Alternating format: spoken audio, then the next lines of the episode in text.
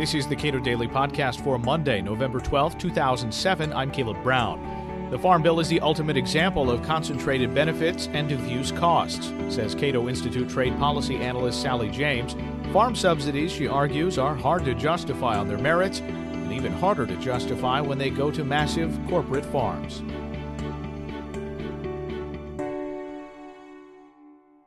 Things are so great in farm country that the income is this year their net farm income is projected to increase by about 44%.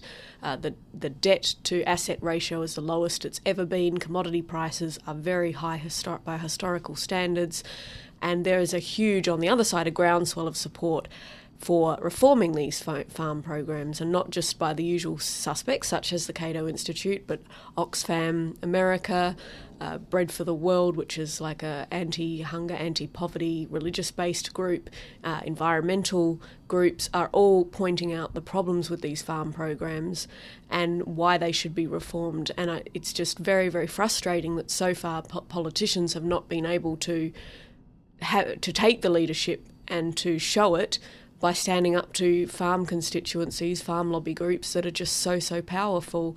And it really does beg the question what would it take for those interests to be overridden and for reform to occur? U.S. Senator Ben Nelson is co sponsoring a measure that would limit some federal subsidies available to farmers. He says mega farms should not receive mega payments. Senators Byron Dorgan and Charles Grassley introduced the amendment that would limit a married couple to $250,000 in subsidies per year. Current law allows $360,000 annually. Could you evaluate that proposal?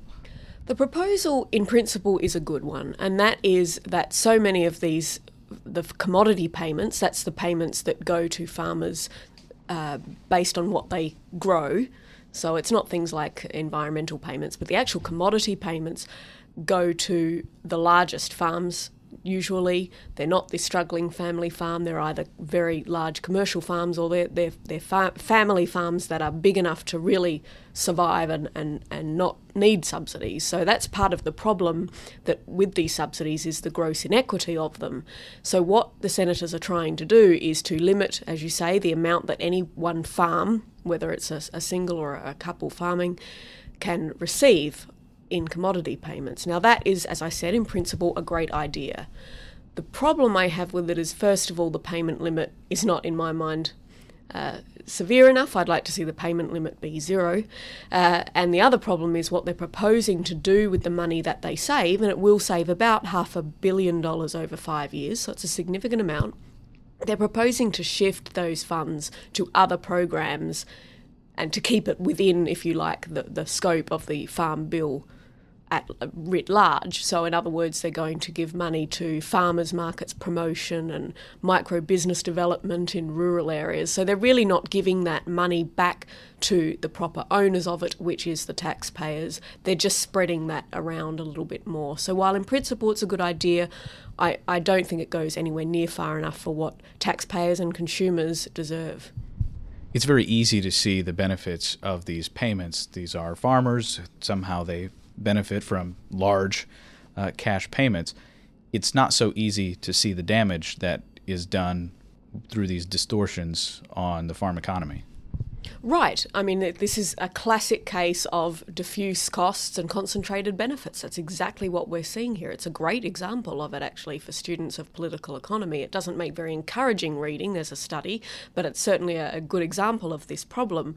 First of all, as you say, we've got the taxpayers. It's up to $21 billion a year. The new farm bill that the House passed and the Senate looks like passing, it's about $300 billion over five years. That includes nutrition programs and environmental programs, as well as those commodity subsidies that I spoke about. But it's still a significant amount of money. Uh, consumers also pay because products such as dairy and sugar are supported not so much by taxpayer kind of welfare payments, but by isolating the domestic market, keeping prices high. And that's about $146 per annum uh, each household. That's not a lot, really, when you think about it. And in fact, proponents of farm subsidies, farm lobby groups will often use uh, the rhetoric of it's just pennies a day and look how much cheap food you get. You know, I, I think that's rubbish for two reasons. First of all, uh, yes, it is pennies a day per person, but it all adds up. Pennies a day spread over 300 million consumers is, and taxpayers is still th- is still pennies a day, and it adds up. The other problem. Um, with that comment is it implies that without those pennies a day, we'd all be starving. I don't think that's true, especially because a lot of commodities, fruit and vegetables, for example, don't don't get any subsidies as well, and yet we don't see shortages of those products. So I think it's a false argument, but they are able to use it successfully, apparently, because the bills keep getting passed. Um, and it's just a great example of where if you spread the cost thinly enough and widely enough, you can funnel a large amount of money to a very small proportion of, of people in America. And these farmers represent less than 2% of the population here, and, and, and they're getting a lot of money. Sallie James is a trade policy analyst at the Cato Institute. This is the Cato Daily Podcast.